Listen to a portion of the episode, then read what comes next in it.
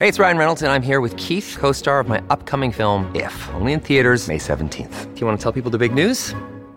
All right, I'll do it. Sign up now and you'll get unlimited for $15 a month and six months of Paramount Plus Essential Plan on us. Mintmobile.com slash switch. Upfront payment of $45 equivalent to $15 per month. Unlimited over 40 gigabytes per month. Face lower speeds. Videos at 480p. Active Mint customers by 531.24 get six months of Paramount Plus Essential Plan. Auto renews after six months. Offer ends May 31st, 2024. Separate Paramount Plus registration required. Terms and conditions apply if rated PG. Take a trip into the near future with me a future where Amtrak service looks less like the slow old system that we all know and more like the bullet trains that whisk people across countries like Japan and France. This is what I think of as normal high speed rails. New York to Washington in an hour 45, maybe an hour 40. New York Boston, about the same. New York Philly should be 40, 45 minutes apart. That's Alon Levy, who has spent a lot of time thinking about how to improve train service. Alon is a mathematician by training, but they're working now on something called the Transit Costs Project at New York University. The project keeps track of how much similar train projects cost in different countries. And Alon is also an advocate for how American train travel should be, what I would call train utopia. Ideally, I enter the train station maybe five minutes before the train departs. You can buy in advance and reserve a seat. If you're with a friend, you can reserve seats together. Amtrak doesn't let you do it right now. There's lots and lots of capacity, so you don't need to charge really high prices to avoid the train getting full. Let's say New York and Boston might be $49 trains are going to be very frequent. And the reason is that the Northeast Corridor is enormous. How many people live there? It's what, 50 million people between four enormous metropolitan areas? So instead of having to wait two hours or having to wait an hour, you would be waiting 15 minutes. What would it cost to realize this travel fantasy on the Northeast Corridor between Boston and Washington? Well, Alon, the person who spends all day every day running the numbers, the person who runs a complete database of all the world's train projects and how much they cost. Alon says 15 billion, maybe 20. As it happens, Congress is set to give Amtrak 30 billion for the Northeast Corridor, part of a 66 billion dollar grant for the network nationwide. So, what are we getting for what the White House calls the greatest investment in Amtrak's 50 year history? I can't even tell what Amtrak's plans are because the plans I've seen come from a bunch of different studies on this, and these studies have escalating cost figures. It's frustrating. In 2009, they said for $10 billion, we can improve on time performance a little bit and fix the maintenance backlog and um and, and, maybe speed up the trains by by a couple minutes fix the and, fix the maintenance backlog. That's the kind of stuff that really gets me excited about trains. Yeah and just they, they like using the expression resilience or they like using the expression state of good repair both of which are excellent opportunities to spend money without having anything to show for it. Are they actually saying that with 30 billion dollars they're going to make the trains run faster between New York and Washington or no by a few minutes. Today on the show, why the hell does America spend so much money and get so little when it builds trains? I'm Henry Grabar in for Lizzie O'Leary, and this is What Next TBD. Stick with us.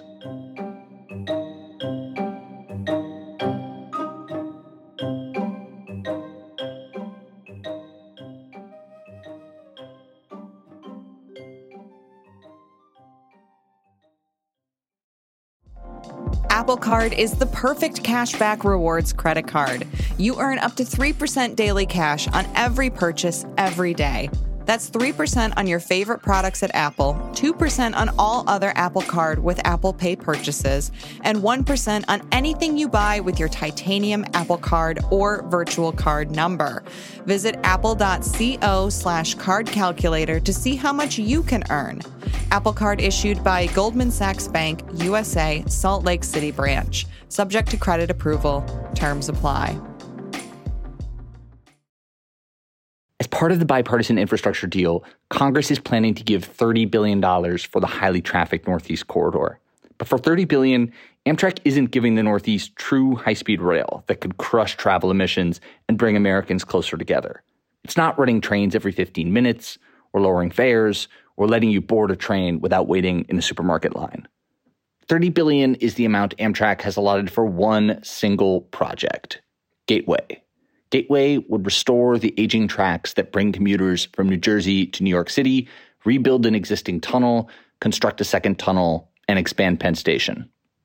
So instead of getting the system that Alon outlined, which is to say super fast travel times and low fares and high frequencies on all these routes between um, these cities where lots of people ride trains, we're basically planning to spend half this money, like $30 billion, on one tunnel and some associated projects around it. Yeah, that's that's a good that's a good summary of of what sort of the critics are are saying. Yes. That's Eric Goldwyn, Alon's colleague at the Transit Costs Project. According to Alon and Eric's database, the Gateway Project's one tunnel is among the most expensive train tunnels ever built. It's going to cost $11 billion.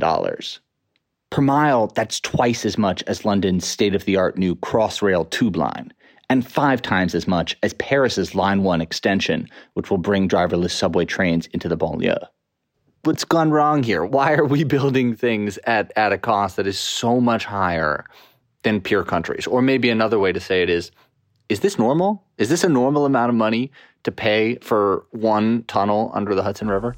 Right. So I, I think, you know, we use the term peer a bit loosely. So from like a, a GDP per capita standpoint, sure, we have peers, Europe or, you know, developed parts of Asia, things like that. But in terms of rail infrastructure, we are not peers with, with these other countries. They are way ahead of us. America's been building trains for a 100 years, and we used to be kind of good at building things, right? I mean, at least that's sort of our reputation. Um, so, what happened? What went wrong here?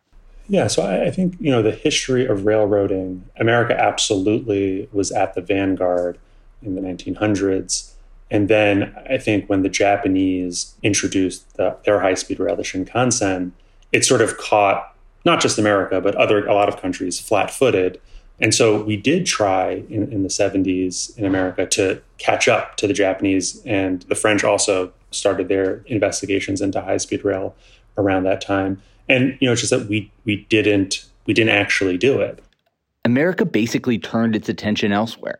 And while that was happening here, countries like Korea were looking at Japan and France and taking notes. They looked at what was going on all over the world. They looked at things like tunnels and viaducts and the diameter of tubes and the technology of the the rolling stock and the, the power source and the track gauge and they did the field work and they, they they collected all of the sort of the details and sort of said okay this is what these places have done. They brought in french experts to help them with the things that they didn't have the capabilities in. They developed that capacity. Um, and so what you see over time is projects improve. And in the korean example you see tunnel diameters shrinking over time. You see the, the turning radii uh, reducing over time so that the total envelope that the project fits in is smaller and consumes less land. Um, and it just takes you know practice uh, at doing this stuff to get it right. It's reassuring to know that there is a learning curve that other countries have started badly and then found their footing on this. Yeah, and I think that that's not it's not just about railroading, it's about pretty much any industry. You can't really take a break for 10, 15, 20, 30, 40 years and expect to be able to perform at the highest level and compete against the countries that are sort of, you know, in the lead in those things. You hear about these various factors that might be dragging America down when it comes to building competitive projects. Mm-hmm. And I've heard about design and labor and environmental regulations, overlapping jurisdictions, political meddling, NIMBYism, like you name it. But sure. it sounds like one thing you're saying is that all of those things can kind of be put under the umbrella of a lack of public sector expertise and experience. And, you know, we just need to start doing it right to get better at doing it.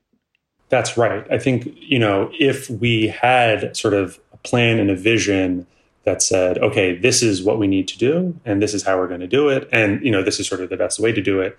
sorting out some of the regulatory pieces becomes a bit easier. But if you sort of work backwards without sort of that strong, clear vision, things fall apart very quickly. Things devolve to, okay, well, what can I get done?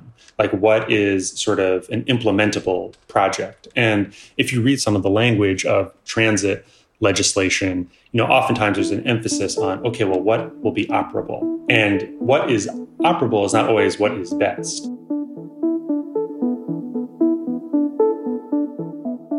When we come back, when you start with what can we get done, you end up with not much.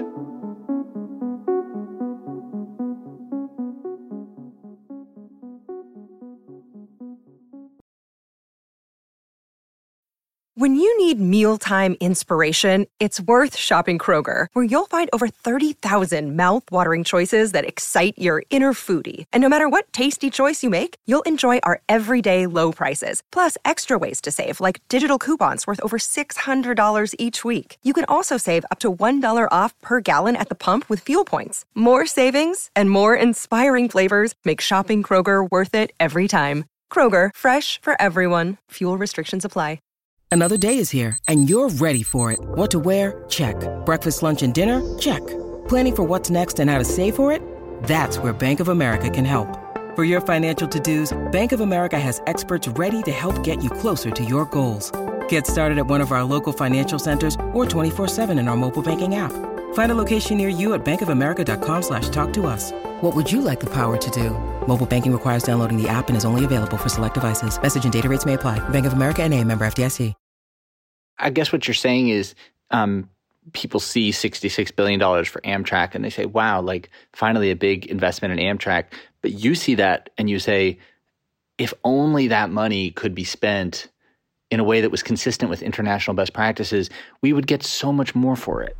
Yes, that's exactly right. Like the whole sort of you know reason for the research that I do and that, that we do in our group is to get more transit infrastructure per dollar spent. So that we can get to a point where we are providing that anywhere to anywhere connectivity. Because you can't scale a project at several billion dollars a mile right? You, are only ever going to be able to build a mile or two at a time. You know our, our cities and our regions are just much larger than that and that's the real frustration in a way, it's sort of a catch 22. Like, we haven't built any of this, so we don't know what we're doing. So it costs so much to build it every time. So we don't get to build a lot of it because it costs so much. So we don't get that practice that we need to finally, you know, get in shape, so to speak. Right.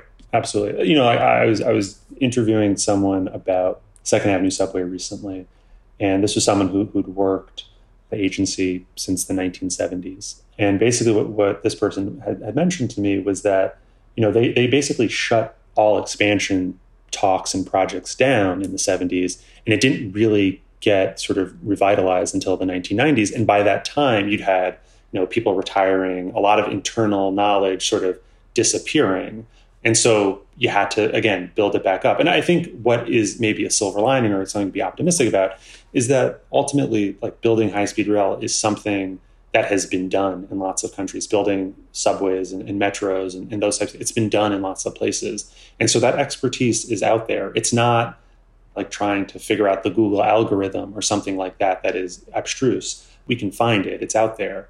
We just need to empower the right people to get moving on this stuff. One particularly distressing chapter in the recent history of American trains is the California High Speed Rail Project. Trains were supposed to link Los Angeles and San Francisco in two hours and 40 minutes at a cost of $40 billion. Voters approved the idea in 2008. 13 years later, the cost has doubled, and there is no timeline for finishing the project. Having compiled this exhaustive database of what other countries are able to achieve with the amount of money that we spend on a comparative pittance of infrastructure, do, do you do you think about this a lot in your daily life? Like, is there a moment where you're passing through a bus station or a train station and you're like, ugh? Um, well, I, I, mean, I do think about it a lot in my daily life.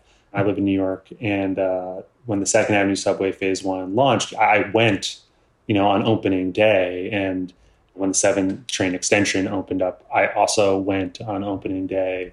And you know, you look at them, and, and the stations are they're underground cathedrals. You know, in, in my view, like they're enormous and they have wonderful mosaics and expansive mezzanines and, and all that stuff. And, and so I think it's pretty clear you understand why this stuff is so expensive. You're kind of like, oh, it's enormous. Um, and, and, and that just costs money. And I think, you know, I think that that's okay. I just think the conversation needs to be had that, okay, if we build this, these enormous stations, it means we're not going to build it uh, a Second Avenue subway that goes up to 125th Street. We're only going to be able to build this small phase between, you know, 1997 and 2017, rather than building much more.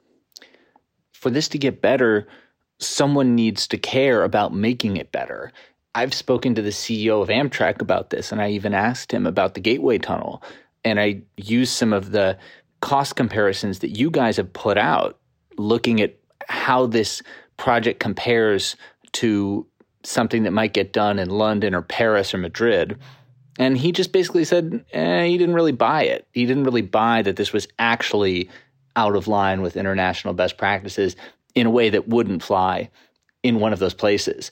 So, what do we have to do to even get people in power to admit that there's a problem here? It is curious how expensive this stuff is and how the costs, even in the domestic cases, have just gone up and up and up from project to project. I think if you look at sort of um, LA's Purple Line as just a, a quick example, it, it's currently three phases, but each subsequent phase is increasing. I think you know um, phase one, which should come online in the next couple of years, is about five hundred million dollars per kilometer. But then phase three, which you know is you know maybe a decade out or something like that, it's pushing a billion dollars a kilometer. And so even if you just looked at that, you, you would say, okay, well, let's forget about what's going on in Spain. Let's forget about what's going on in Korea. Let's forget about what's going on in, in, in France. Just by looking at what's going on in Los Angeles or just what's going on in New York, you can see that subsequent iterations of projects are more expensive than the projects that came before it and, and greater than the rate of inflation. It's pretty obvious from that we are not doing so well. Right. So instead of getting better, we're actually getting worse. From a cost perspective, I would say yes.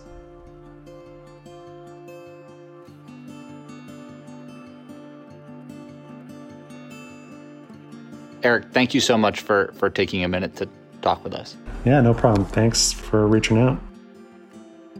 Eric Goldwyn is a program director at the Marron Institute of Urban Management at NYU.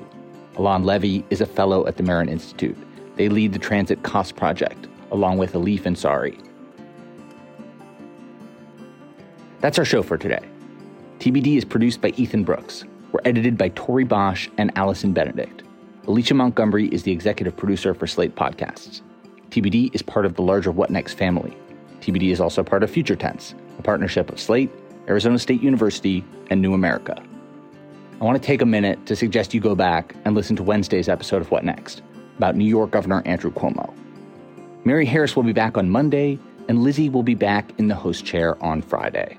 I'm Henry Grabar. Thanks for listening.